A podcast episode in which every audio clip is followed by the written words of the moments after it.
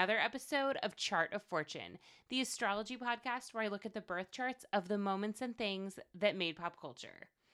Oh, hi, my name is Elise Blaylock, and for my admission essay video, I'm going to tell all of you at Harvard why I'm going to make an amazing lawyer. As president of my sorority, I'm skilled at commanding the attention of a room and discussing very important issues. It's come to my attention that maintenance has been replacing our Charmin with generic toilet paper. All those opposed to chafing, say aye. I'm able to recall hundreds of important details at the drop of a hat. Hey, Elise, do you remember what happened on Days of Our Lives yesterday? Why, yes, Hazel, I do. Once again, we join Hope in the search for her identity. As you know, she's been brainwashed by the evil Stefano. I feel comfortable using legal jargon in everyday life. I object. And that's why you should vote for me, Elise Blaylock, and future lawyer for the class of 2004. Yes, I said last week that I'm covering my favorite fictional Gemini, and spoiler alert, that favorite fictional Gemini for me is Elle Woods. But if you disagree, I respect that. And so I will have Instagram stories on Wednesday so you can vote on your favorite fictional Gemini because I would love to know who you love. So, before I get into the astrology of the film Legally Blonde, I have a fun announcement in honor of Gemini season. Gemini season is, spoiler alert, Elle Woods' birthday season. It's also my birthday season. So, naturally, I want to celebrate.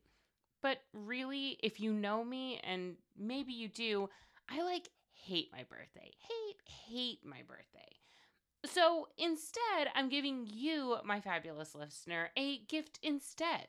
Happy birthday, baby. Let's celebrate dads, grads, and the fact that it's finally summer in the Northern Hemi with episodes on Fridays.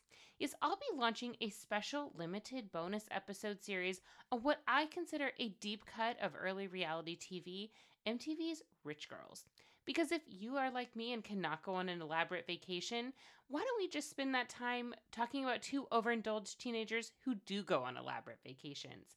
So, I hope you'll be on the lookout for my Summer Fridays short series on the show Mean Girls that starts this Friday, June 18th, and runs until Labor Day weekend, so all summer long. But this episode also means that I have finally covered, or by the end of this episode on Legally Blonde, I will have finally covered all of the movies in Ariana Grande's Thank You Next music video. It's like an EGOT for 2000s pop culture. You know, an EGOT being where like one person wins an Emmy, a Grammy, an Oscar, and a Tony. But in this case, it would be Mean Girls, 13 going on 30, Bring It On, and now Legally Blonde. So maybe it'd be the Mitbull, like MTBL. Or maybe we, we need some vowels. So maybe it's like the Mythibrileg. Okay, you know what? We're to workshop it. We'll get it there. Because honestly, at this point, I would settle for having the cheekbones that I need to pull off Ariana's signature ponytail. But I will let you in on a secret no luck there either.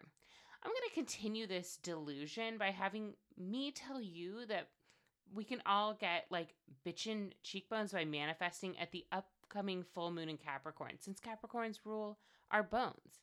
Or you could do what it's what I'm supposed to be doing, which is avoiding salt, dairy, and of course crying for no reason. That hasn't been working out. So, moving on, let's talk about Legally Blonde. And to talk about it, can I tell you something? This is episode, I think, 46 that I've recorded for this podcast. Some are special episodes, some are regular. And honestly, I feel like we're at the place in our relationship where I can tell you that Legally Blonde, like, changed my life, kind of. Like, low key changed my life. Just like how Elle and her friends love getting manicures and pedicures because it's the only thing that makes them feel better, this movie undoubtedly always puts me in a better mood. Maybe it's because I'm also a Gemini and I love dogs, and I weirdly identify as blonde despite paying for that privilege my entire life. Maybe it's because I like dark haired guys who went to law school and the color pink. Or I like a narrative where the underdog uses their intelligence, hard work, and ability to make friends to achieve their goals. And I really, really like it when chodes like Warner get their asses handed to them by smart, capable women who have absolutely no time for that prickish nonsense. And it's honestly a little bit of all of those things. Over the course of this podcast, I have made references to these pop culture fairy godmothers and pop culture gods and goddesses. But really, truly, deeply, I'm going to be uncharacteristically sappy for a moment and just tell you that Legally Blonde was a shining light in a shitty moment in my life. This was a, a Deus Machina moment for me here. So I'll set the scene. It's a quick story. It is the summer of 2001. I am going into eighth grade. Yes, if you are good at math, you can figure out exactly how old I am, and it's fucking old. And I have to go to summer school for a math class. To this day, I am not good at math, okay? But going to summer school meant that I had to admit that I truly failed at something. And that was incredibly hard for me. I mean, no one likes to fail. I, I get that. I had never been good at math, but I also had never really failed a class before. Since my childhood took place over the 1990s, I was enrolled in gifted and talented children stuff, which I think is really just um, bullshit. And I was also allowed to be truly lackluster athlete at school. So all the things I wasn't good at meant I was just like mediocre or it just went unspoken. But being a Virgo moon and not passing something and having to repeat a class, it hit that little Virgo moon very hard. Things were not going well for me at this moment. Uh, you have to know for context also that I was not killing it in the rest of my life, okay? I had the body type of like a baby horse. I was lanky, I was odd, I was random. I was not yet allowed to shave my legs. My beloved crush, who I thought I would marry and also dodged a bullet, dear listener, was dating someone else who was also had a baby horse body, but was allowed to shave her legs. But the pop culture gods smiled upon me in this moment when I was, of course, going through it. The universe was like, Elise, you are a dumb fucking bitch. But damn it, dumb people with knobby knees and very blunt bangs need good things to happen to them too. So they gave me the NSYNC celebrity album drop over the summer. They allowed me to make friends at summer school, and we'd share Kit Kats and Diet Pepsi twists while poring over the liner notes of the aforementioned NSYNC album. I learned to relish the quiet and kind of perverse nature of being at my middle school during the summer, how the walls were like a completely different shade of white and the hallways were filled with more sunshine and fewer people, and how fast you could get from one end to the school of the to the other. I had an exceptionally nice math teacher who also really enjoyed the movie Legally Blonde. The origin of the watered down white lady feminism that haunts my generation and has spurned us to more cheugy passions like chevron decor or infinity scarves or personalities centered around signature Starbucks beverages this all started with the Spice Girls and Powerpuff Girls, and at Legally Blonde, it was hitting a fever pitch. But in this moment, in 2001, in the incandescent glow of girl power and reclaiming being smart and hot, which frankly never needed to be reclaimed because it's always been desirable, this movie made me feel like I too could achieve something in my life. It imprinted on me a multi year obsession to have curled long hair, possibly to have blonde hair, and a forever love of quippy comebacks. And whenever people online or in real life want to be shitty about Geminis, I stand resolute in the truth that this famous movie character out and out declared that she was a Gemini. It's like how she introduced herself at Harvard Law School. So I suppose I should spend this moment thanking Amanda Brown, who wrote Legally Blonde, the book. Because yes, Legally Blonde was originally a novel which detailed Amanda's time at Stanford Law School, which I did not know until I started researching this episode. The book details Amanda's decision to go to law school, her experiences in feeling isolated by her classmates, and spoiler alert, she just decides to leave. They told her she had to fill out a bunch of paperwork to do so, and she was like, nah, though. There's an article for the San Francisco Gate where she explains her reasons to going to Stanford as the following quote, I wanted to go to Stanford when I saw the mall. I was like, hmm, Stanford Shopping Center. This is where I want to go. When I went for my interview, I checked out the Polo store, checked out Neiman's, so I became myopically focused. And real talk, I, again, we're going to go back to things I failed at.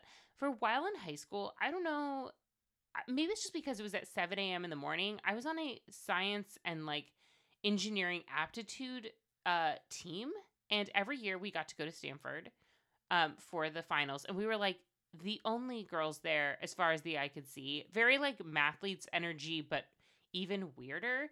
Um, and so we got to go to the Stanford Shopping Center. It's great. So Amanda is correct on this point, although don't care about the polo store.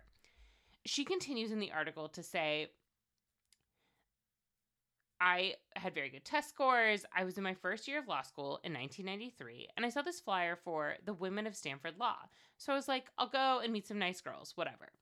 I went to the meeting, and these were not women. These were really angry people. The woman who was leading it spent three years at Stanford trying to change the name from semester to ovester. I started laughing, and I realized everyone in the room took it very seriously. So I didn't make any friends there. The school wasn't hard at all. It was the people, the most loathsome dose of antisocial disorder. It was like an anthropological study of the law school species, and since nobody talked to me after my ovester moment where I started laughing, I had plenty of time to watch people and write letters. I was just writing letters to my friends to kind of amuse myself.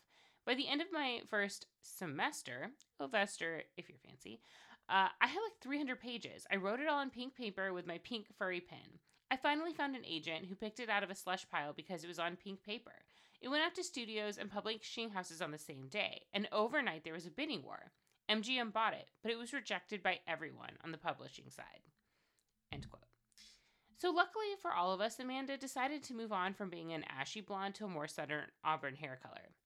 Okay, and also she wrote this book. She's a Libra sun sign, so maybe it's not a surprise that Legally Blonde actually began filming in Los Angeles on October 10th, 2000, making it a Libra sun Pisces moon. And in a way, a movie about the law and about being fashionable feels like it could only be a Libra sun. Libras are ruled by the planet Venus, so they love many of the things we commonly associate with beauty and style and aesthetic preferences. And the symbol for Libra is the scales. Okay, the symbol on your emojis is like a little bump and then a line underneath it, but it's supposed to be the scales. And that symbolizes balance and the concept of justice, aka law. Although you wouldn't be, you'd be forgiven if you said, you know, law and the law system, the law and order system in our country, and justice are not the same thing because they are not. And to lighten the mood, a random fun fact about filming they originally did pro- approach Stanford, who passed on the film. Um, it sounds like there's not a love lost love lost between Amanda and Stanford, but Harvard agreed on this condition that they wouldn't really film a lot of the movie there because it would be disruptive to their classes. So there are some exterior shots, but everything else was filmed in Los Angeles or in the Los Angeles area. So, when you look at this chart, October 10th, 2000, we're using noon as the birth time like we always do when we don't know the exact time that it filmed. The chart has a grand trine, and they're all in air signs. Now, a grand trine is not a common birth chart placement. Trines, you're going to see them a lot. That's between two placements, but a grand trine is between three. And it's considered kind of auspicious. Like people see grand trines and they're like, ooh, that looks good. It's kind of like if you go to a potluck and then there's like that a really good looking dish like there's lots of stuff you know maybe somebody cut up watermelon someone else brought a cheese plate but then like somebody else bought something really fabulous like maybe a plate of brownies or chimichangas if you know you know. And you're like ooh that's that brownie chimichanga. Like the watermelon's good. We love a watermelon but this is like the real good stuff. So, if we are in fact the same person, then it's at this point that I believe you would want to pause the podcast and pull out your birth chart or your crush's birth chart or your dog's birth chart or a chart you're thinking of making to see if there are any grand trines lurking about. Okay, I'm ready for you to pause me. Are you ready to check? You ready? Okay. A trine normally is when you have two placements in the same element. So, two things in a fire sign, earth sign, air sign, water sign. And they're usually no more than seven degrees apart. It's going to depend on the astrologer, but I think seven's pretty generous. Definitely no more than 10. Okay, we got that. So, like, let's say for a regular trine, you have your sun in 10 degrees of Leo, and your moon could be anywhere between 3 and 17 degrees of Sagittarius, regular trine. But to get the Burrito Supreme Grand Trine, you need three placements in all of the same element. So all fire, all water, air, earth, with no more than seven degrees apart from each of them. Okay, do you ever hear this stuff also when I'm talking about it or read it and you're thinking of like poker or gin rummy where they're like, you need four of these, three of those, that kind of thing? Th- or is that just me? Maybe it's me. Okay. Now, in this chart, here's the grand trine. So if you write this down, maybe this will help you later. The sun is in 17 degrees of Libra, and that is forming a trine with Jupiter in 11 degrees of Gemini. And to complete the trine, the triangle, we have Uranus in 16 degrees of Aquarius. So Libra, Gemini, Aquarius, we got all our air signs. A grand trine is supposed to give us a real sense of ease, which is what a regular trine does. But a grand trine like beefs this up, and it's the idea that this person or plate like whoever has this grand trine whatever has this grand trine is very successful.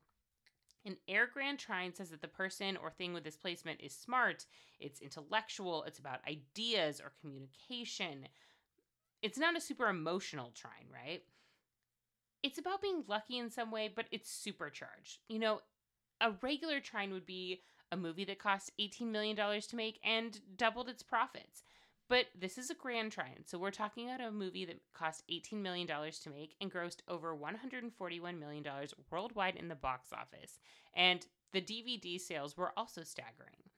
Now, in my experience, it has a 98% chance of getting a man's attention, and when used appropriately, it has an 83% rate of return on a dinner invitation.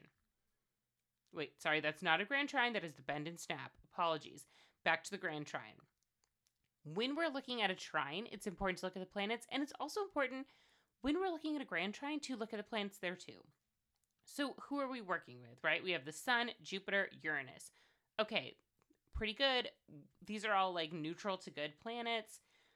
And the themes of these planets are the Sun, self, you know, the idea of self, identity. With Jupiter, it's expansion, it's belief. With Uranus, it's change and revolution. Now, it's important to note here, and if you were looking at a chart, you want to do this too. Uranus in this chart is really strong because it's in its home sign of Aquarius. Um, if you were looking at this chart and you're trying to figure out um, what you want to look for, if there are any planets that are in their home sign or in a sign where they are exalted, and those are tables online. But but Uranus and Aquarius, Aquarius is ruled by the planet Uranus. So this has got a lot of energy to it. And here I want to talk about like Uranus, you know, we think about revolution and there is this like almost violent upending energy, but it could also just be that it's like revolutionary in that it just changes things. Like this movie changed Reese Witherspoon's life. You need to know that Reese Witherspoon, if you don't know this already, is a child actor. And she was in like Cruel Intentions, and I think Fear was right around this time too. But this movie is for many people, this elder millennial included. That's how people meet her because this is a PG 13 movie. It's definitely what I would call like a sleepover movie where, and Bring It On is this way too. In fact, all of the movies in the Ariana Grande music video are where you might have seen this movie on DVD years after it came out, and this is kind of your introduction into who Reese Witherspoon is it's forever defined her career. And I think Reese Witherspoon is very canny about this. And I think she's smart enough to realize that, like, she could either fight this and go, oh my God, I don't want to, like, I'm not Elle Woods, you guys, you need to stop. Or you do the savvy thing and realize that people loved you as Elle Woods. It's iconic. It really is. It's like the most iconic role you've had. And you do stuff like going on the home edit and showing off all the costumes that you got to keep from Legally Blonde, right? In a weird sun energy, like sun being self, it's really hard, I think, on some level to separate how much of this role is Reese Witherspoon and how much of this is just like the script and the vibe. And if you don't believe me, I want you to consider the following casting choices that did not end up happening.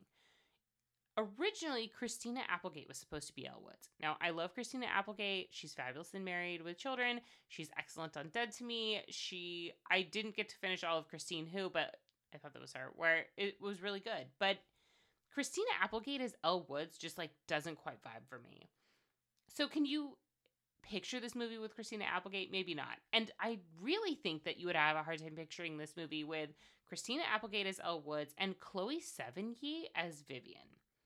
Like not Selma Blair. I feel like Selma Blair also iconic as Kris. Uh, if you've not watched American Crime Story, she is Kris Kardashian. She puts people to shame. Um, and she was excellent in Vivian as Vivian in Legally Blonde. Okay, back to the Grand Trine. If you have a Grand Trine in a birth chart or one that you're just casually looking at and is totally not linked to anyone you're like mad crushing on, it means that you're going to see a giant frickin' triangle in your birth chart. But if you pull up the Legally Blonde birth chart, you're going to notice something. It's not just like a giant triangle, like a pyramid where it's like equal on all sides. This one looks like a kite. You know, the thing that everyone flies at the end of Mary Poppins and can be easily substituted when you need to tell someone to fuck off, but there are witnesses. For example, to say fly a kite, you might say, Linda, we're all tired of hearing about how everyone in your generation could afford homes and had jobs at the same company for 30 years, but since that's no longer the norm or at all feasible, why don't you go fly a kite and let me enjoy my crippling anxiety and avocado toast in fucking peace? But in astrology, this kite shape, right, like the shape of the all of the planets in the chart, and there are lots of different kinds. We've talked about them in a couple different episodes, and you can Google them. If you are a visual learner, you might find it really easy to pick up chart shapes. They tell us about the personality. In this kite thing, it's less about reining in the boomer energy and is more about like what is happening with this kite, right? Because a kite is a chart that has a grand trine and it has one placement that's forming an opposition to one of the placements in the grand trine. So you got the grand trine, and that's the big wide top of the kite that's like closer. I, I consider that the top of the kite. The bottom is like where the tail would be, and it's more narrow. It's a narrower triangle. That's where the opposition is. So you're imagining this this wide triangle, and then there's a line going down the middle of it. And in this chart, it's that Jupiter is the bottom point of the kite, and it's forming an opposition with Pluto in 10 degrees of Sagittarius. And maybe if you are an astrology superstar or you're good at math, you might have figured out that because Pluto is in Sagittarius, it's also making some aspects to the Sun and Uranus. So, just to refresh, Sun in Libra, Uranus in Aquarius, they're both air signs, and they are two signs away from the sign of Sagittarius. And that means that they are forming sextiles. You're always going to see a sextile between an earth and a water sign and a fire and an air sign. Love it. So, let's talk about these two sextiles. There's a Sun and Pluto and a Pluto and Uranus. So the Sun and Pluto being in trine, trines are like a sextile and a grand trine that it's like easy energy, right? So I'm sorry, Sun and Pluto being in a sextile. It's about a powerful person or being a powerful entity, kind of this idea that you possess a lot of energy and gift this is the message of the film, right? It's that every person is most powerful in being themselves. And I do think that this message is maybe a little obscured by the lack of diversity in the film. Like, you probably don't need me to, you know, consider the fact that Elle Woods is a cisgender, straight, attractive, blonde young woman from a very wealthy family. So if Elle Woods does not have the resources and ability to get into Harvard Law School, then, to paraphrase Paulette, what hope do the rest of us have? And this is also a movie about individual choices. We don't spend any time really in this movie affirming that Warner's decision to break up with Elle at the beginning of the movie is perfectly acceptable. Now, I think that he doesn't do it in a great way. It's not particularly kind or respectful, and there is not a person alive who really wants to get dumped at a romantic restaurant, especially when you think that they're going to ask you to marry them. But it's not as creepy as Elle's decision to follow him to Harvard. Now, there's no indicator in the movie that Warner felt unsafe at any time that Elle had also attended the same law school he was going to, but I think we need to admit that it's a little creepy. We hear her tell the guidance counselor she's not going anywhere else besides Harvard, so it's not about going to law school, it's about going to law school where Warner is going to law school. And you know, she spends most of her senior year prepping to go to this law school. Rewatching the film, and I did that recently, Vivian has this very protective energy around Warner. And at first, I think we're supposed to be like, oh, she's such a frigid, bitchy East Coast prep girl. And now as an adult, I'm like, no, this is someone who's like trying to draw a boundary, like a line in the sand. Because I think a lot of adult people would feel a little uncomfortable with the idea that their partner's ex just happened to show up at the same law school that you and your partner are attending. And it's very clear that this person who randomly showed up, this ex, wants to reconcile with the person you are engaged to. Like, I feel like her impulse to flash the family antique engagement ring on her, quote, bony, unpolished finger it kind of tracks, you know? It it doesn't seem that bitchy upon further reflection. We also have a Uranus sextile Pluto in this chart, and this speaks to the reform of power structures and being unique and being someone who wants to make the world a more equitable place or being something that seeks to make the world a more equitable place. And on a surface level, right, like the story of Elle Woods in this movie is that she has to be herself, learn more about herself, and still be successful in a structure. You know, we see her slowly adapt to certain things at Harvard Law School without losing herself, right? She, on her first day of class, takes notes on a spiral bound notebook and a furry pen, but after the disastrous Halloween party, she realizes she needs to step up her game and she purchases a laptop. Instead of joining Vivian and Warner's study group where she brought muffins and thought she could just breeze on in, she realizes that they aren't going to accept her, so she needs to work hard on her own and she needs to find different people to get help from. Emmett's one, uh, David, her classmate, is another. She realizes that she wants to help other people, but it has to be her way. It's a little unconventional. She brings her client Brooke Windham Clinique Skincare and Cosmo magazines in prison, and she agrees to keep her alibi a secret, which other attorneys might not have considered. And she also goes up to David and pretend that they've dated so that the women he's talking to will be more interested in him. But what's weird is that for a movie that is so clearly about unfair judgment and unfairly judging other people, basically that Elle is unfairly stereotyped for her looks, there's a lot of unfair judgments that she makes towards other people or that she's a willing participant in. Now, I'm okay with letting go of the fact that she just distrusts brunettes or doesn't like them, claiming that she feels discriminated against as a blonde.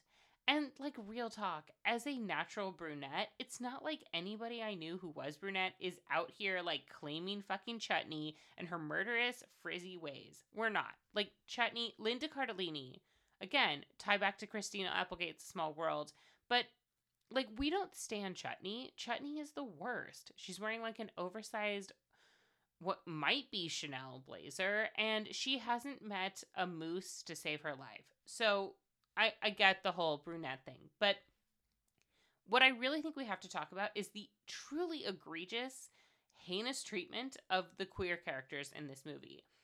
You probably remember Enid Wexler, and she is, in fact, that semester Ovester commentary person.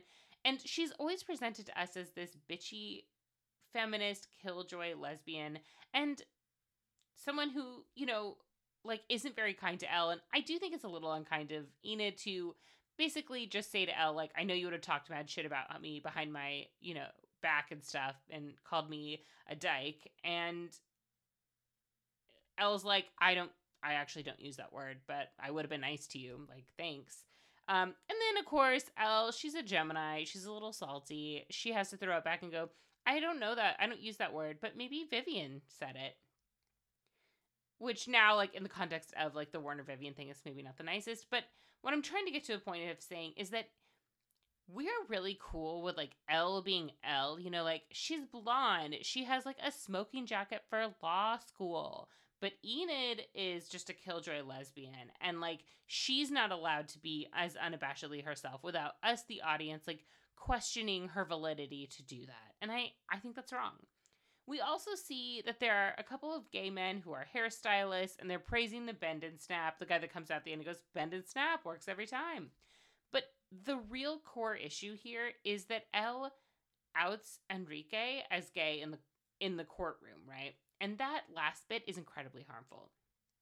So just for context here, in Legally Blonde, right? Elle gets dumped by Warner. She goes to Harvard Law School to win him back while she's there, one of her professors, Callahan, takes on a murder trial and has a bunch of first years doing what would normally be like doc review and discovery, but this is a movie, so she's getting to do a ton of stuff she wouldn't normally. So the pool boy, the person who is like the gardener, landscaper, manages the pool for Brooke Windham, their client, uh, says that he and Brooke were having a torrid affair, and her much older husband was aware of it. Once he found out, that's why the guy's dead. But Elle later, you know, like through a series of events we'll get to in a second, tells Emmett that she thinks that Enrique is gay and that they can out him, and then that will poke a bunch of holes in his testimony. And what I'm getting to from an astrological standpoint is this Moon Mars opposition that's in the chart. So we have our kite shape. It's about finding balance in that. And we're going to get to the Jupiter Pluto because there's a lot to unpack there. But another opposition that's not part of that kite is going to be the Moon Mars opposition. And this in a chart can really speak to something that's bold and passionate. But if this goes unchecked, if that opposition, which is like two very disparate feelings playing out, it can make someone who wants to win at any cost, right? They're just like full Mars energy where they're not being checked by the moon and going, hey, like, what is winning if you don't have emotional health? What is winning if you don't have relationships? And I think it's like that outing of someone's sexuality or just bringing that sexuality into the courtroom in the way it happens feels kind of gross from a 2021 lens. Like, we really were okay with the idea that a man knowing the designer of someone's shoes is a clear indicator that he is, in fact, homosexual.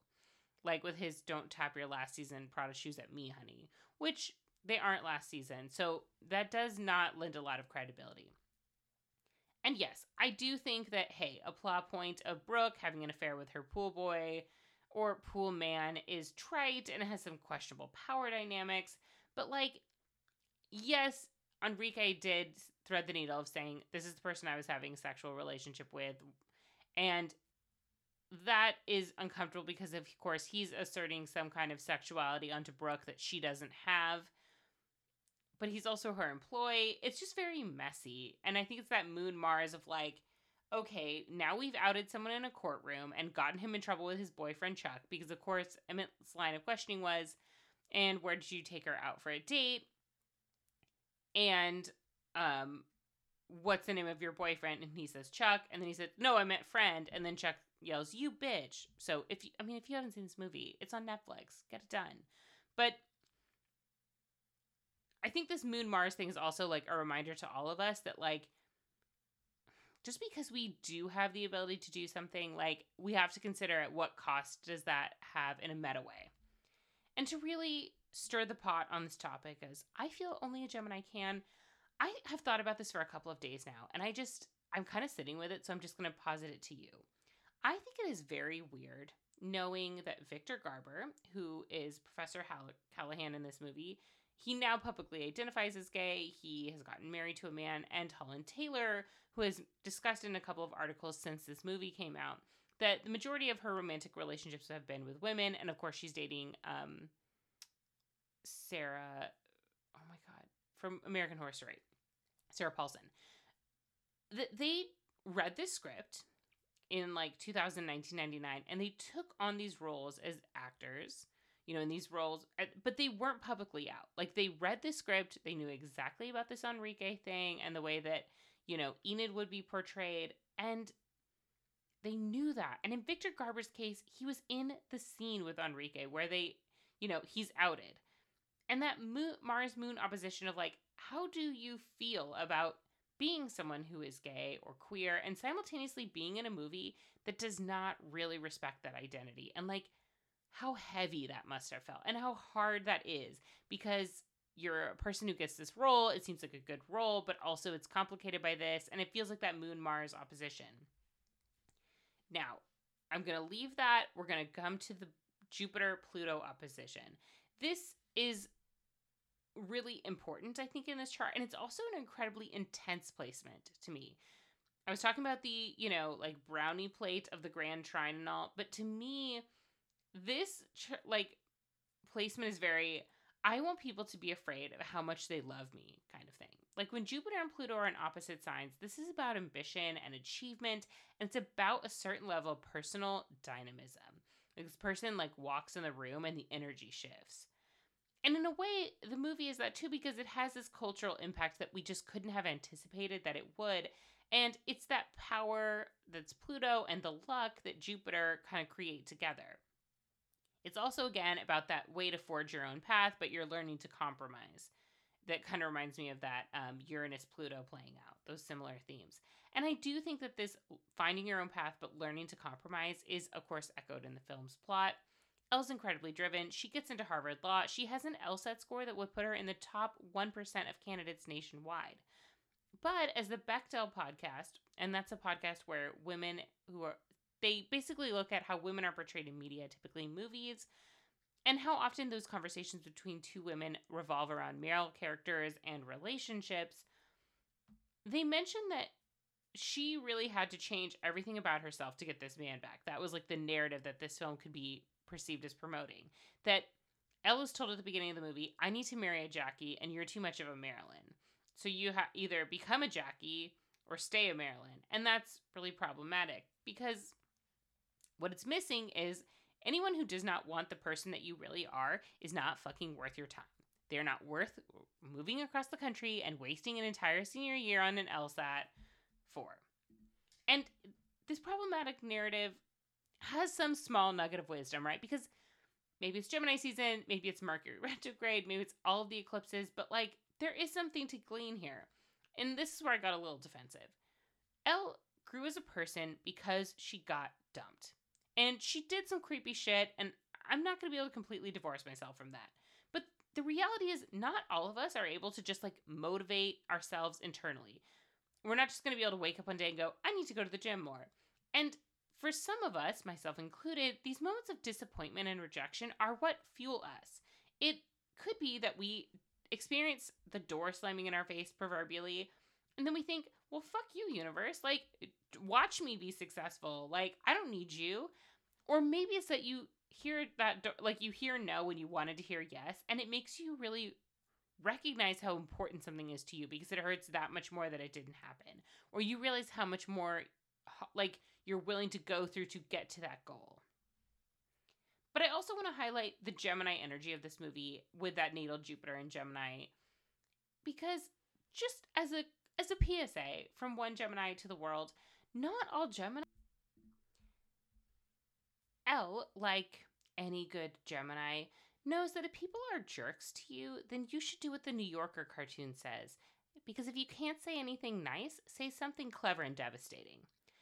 And on a more playful note, I do think that Gemini's like happy, joyful, inclusive nature comes through Elle Woods because she loves to plan parties. She loves to bring in eclectic groups of friends to celebrate. Geminis are ruled by Mercury, and that means that they are verbal, they love to communicate, they love to think. Elle is quick on her feet, whether it's catching Chutney in a lie about washing her newly permed hair, because any Cosmo girl would know, or the ability to just make stuff up on the spot to help Paulette get her puppy back. Because, yes, it is absolute BS that she is spouting to Paulette's ex, but she's clever enough to know that he's not going to figure it out in the time that it takes to get that dog.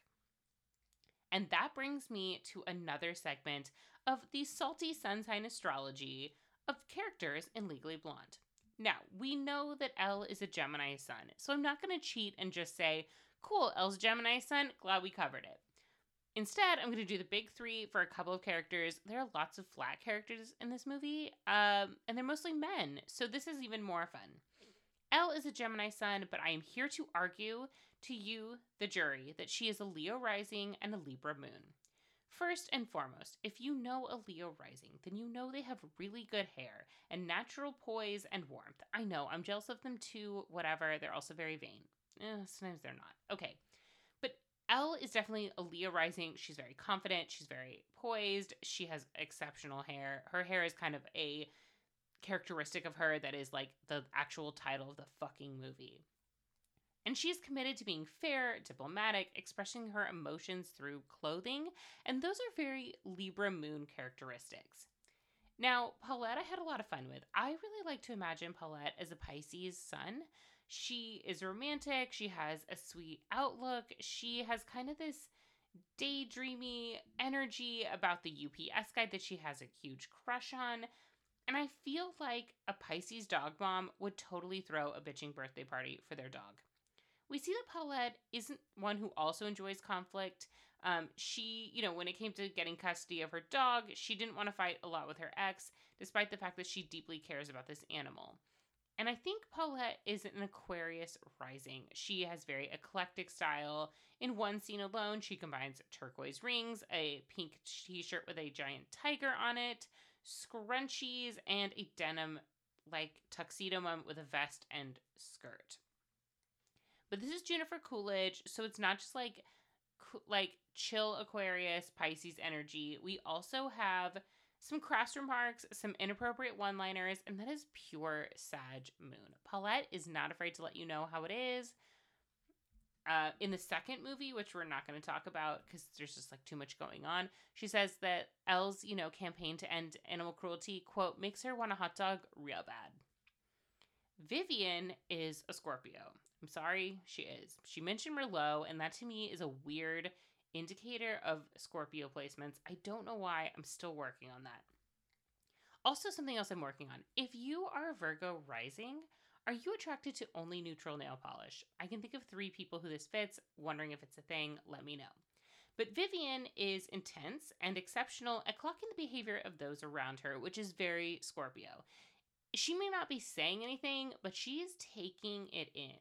And like a Scorpio, she strategically reveals information when she feels like it's a good time to do so, instead of being like an open book.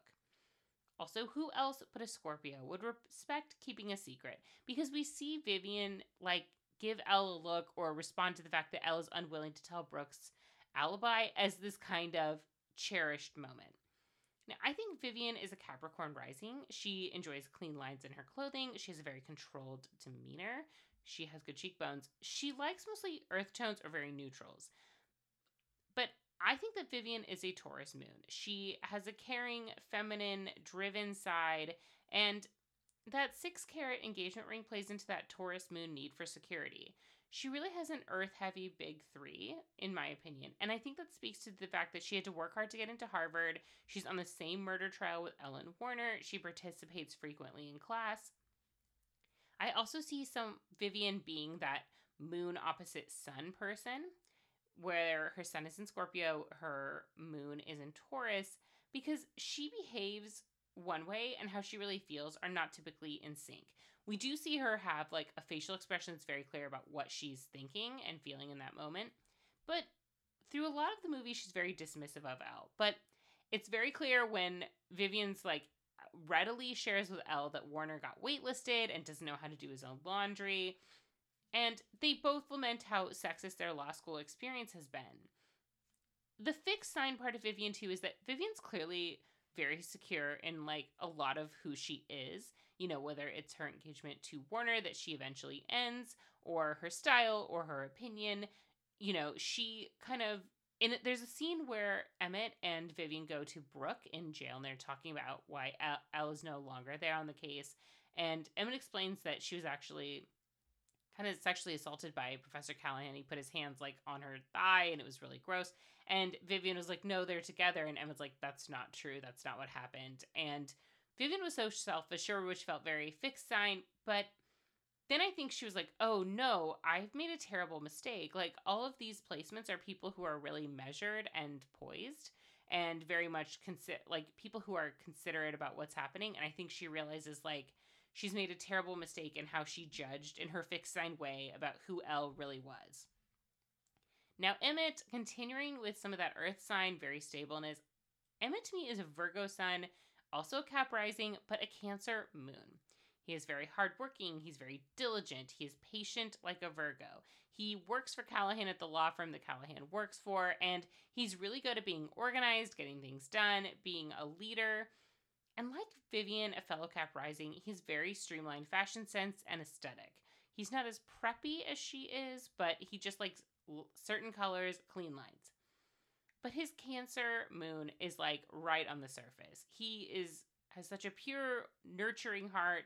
He believes in Elle so much. He coaches her through her first trial. He believes that she knows how to connect with other people. He believes her when she says Callahan assaulted me, and he doesn't take into account his own experience with the professor as a way to negate her experience, which I really liked that they did in this movie. Emmett really cares deeply. We get that sense from him. And I think that because he and Elle are both sun signs ruled by Mercury, we see a lot of their discussion and dialogue as the foundation of their relationship. They meet when they're sitting out on a bench and she's upset about classes, and then they start a conversation and just really hit it off. And that felt like this kind of shared mercurial energy. So, to wrap it up, Legally Blonde premiered in the United States on June 26, 2001. It would go on to be nominated for two Golden Globe Awards and an MTV Movie Award. The sequel, Red, White, and Blonde, began filming in November 2002 and premiered on July 2nd, 2003, to coincide with the 4th of July holiday in the United States. There was also Illegally Blonde, the musical, which opened in 2007 and which had an MTV show detailing the casting of Elle Woods. Uh, it would later go to Laura Bell Bundy. Also, if anyone else is watching Showtime Couples Therapy, which I was for a brief moment when it was free, Laura Bell Bundy being on there is a total trip. Okay. But the date that I need to talk about here is not Laura Bell Bundy's couples therapy. It is that on October 20th, 2020, we find ourselves in Libra season yet again. That always happens in October. And this time, the North Node on this day is in Gemini, and it is forming a trine to the Sun in Libra and Uranus in Aquarius in the original chart for this movie. The Hollywood Reporter ran an article about the cast of Legally Blonde hosting a charity fundraiser via Zoom. And it was during this fundraiser that they announced that the third Legally Blonde movie would be released in May 2022. And I know, I know, we're in a dark spot with the franchise. Not all franchise films are created equal. Uh, Red, White, and Blonde did not hold up. But as Elle reminds us in her commencement address at the end of Legally Blonde, you must always have faith in people, and most importantly, have faith in yourself. So, fingers are crossed that Mindy Kaling and the writing team are here to bring some much needed diversity to this franchise and give us, like, the sequel we really deserved. So, whether you organized a Lesbians Against Drunk Driving March or dewormed orphans in Somalia, or if it's been suggested that Stephen Hawking stole his brief history of time from your fourth grade play paper, please know that everyone and everything has a birth chart, but yours is a chart of fortune. Thank you for listening, and know that without you, this podcast would be like a half loop stitch hem on a low viscosity rayon, meaning it would fall the fuck apart. Whether you've been listening since the very beginning or are brand new, I'm truly glad you're here.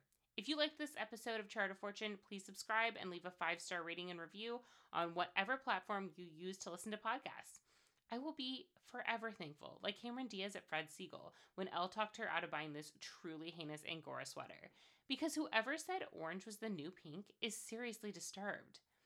Thank you, I love you, and I will see you on Friday for a special summer series of bonus episodes. Bye!